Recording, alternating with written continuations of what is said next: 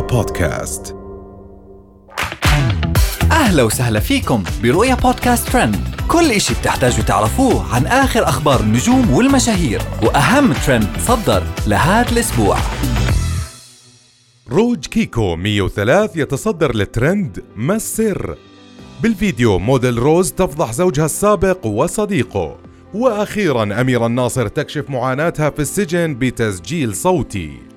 تصدر أمس روج كيكو الترند على ال social media واللي بدأ الجمهور بتداول المقاطع والتغريدات بطريقة ساخرة. وتساءل الجميع عن الأسباب وراء هذا الإقبال الغريب على الروج وتحديدا اللي بيحمل رقم 103 وصار الروج هبة بين الفتيات والأمر اللي انتقل للشباب اللي استغلوا الموقف ليشتروا هدية العيد لزوجاتهم.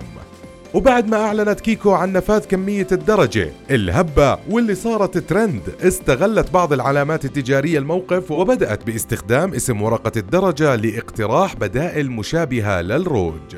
والجميع استغرب هالضجة الكبيرة للروج تحديدا واللي بتعود أسبابها إشادة العديد من خبيرات التجميل بالروج لأنه لون يتناسب مع أغلب درجات البشرة بالإضافة لثباته. ننتقل لموديل روز واللي طلعت عن طورها من أفعال خطيبها رجل الأعمال السعودي محمد الحمود. وانهالت عليه بالدعاوي عبر حسابها على سناب شات وهددته بكشف المستور حول علاقته مع الصحفي الشهير شيراز. ووضحت موديل روز إنها ملتزمة الصمت تجاه طليقها بعد احترامها للعشرة اللي بينهم. وانهمرت عليه بعديها بالدعاوي والدموع متأملة أن يستجيب الله لدعائها وهددت طليقها بأنها بتملك دليل قاطع حول علاقتهم واللي اتهمت فيها شيراز بالقبض مقابل بلبلة الأخبار حولها ومهاجمتها بنشر الشائعات. وتباينت الآراء حول رد فعل موديل روز ومهاجمتها لطليقها على الملأ حيث قال أحد المتابعين مو قادر أتعاطف معاها نهائي.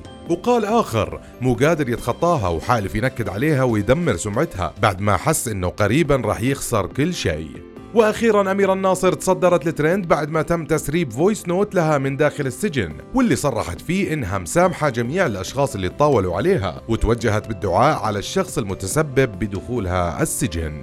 من جهة أخرى وصفت اميره الناصر المعاناة اللي بتتعرض لها مع أفراد عائلتها أثناء وجودها بالسجن اللي عادة ما بتودعها بعد زيارتها للسجن بالدموع والبكاء خاصة مع قرب حلول عيد الفطر المبارك وإن أولادها مستفقدينها لأول مرة في هذه المناسبة.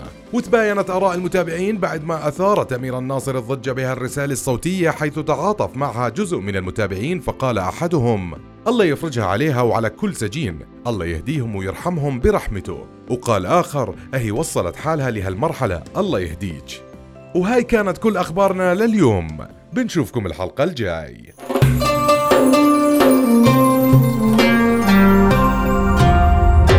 رؤيا بودكاست.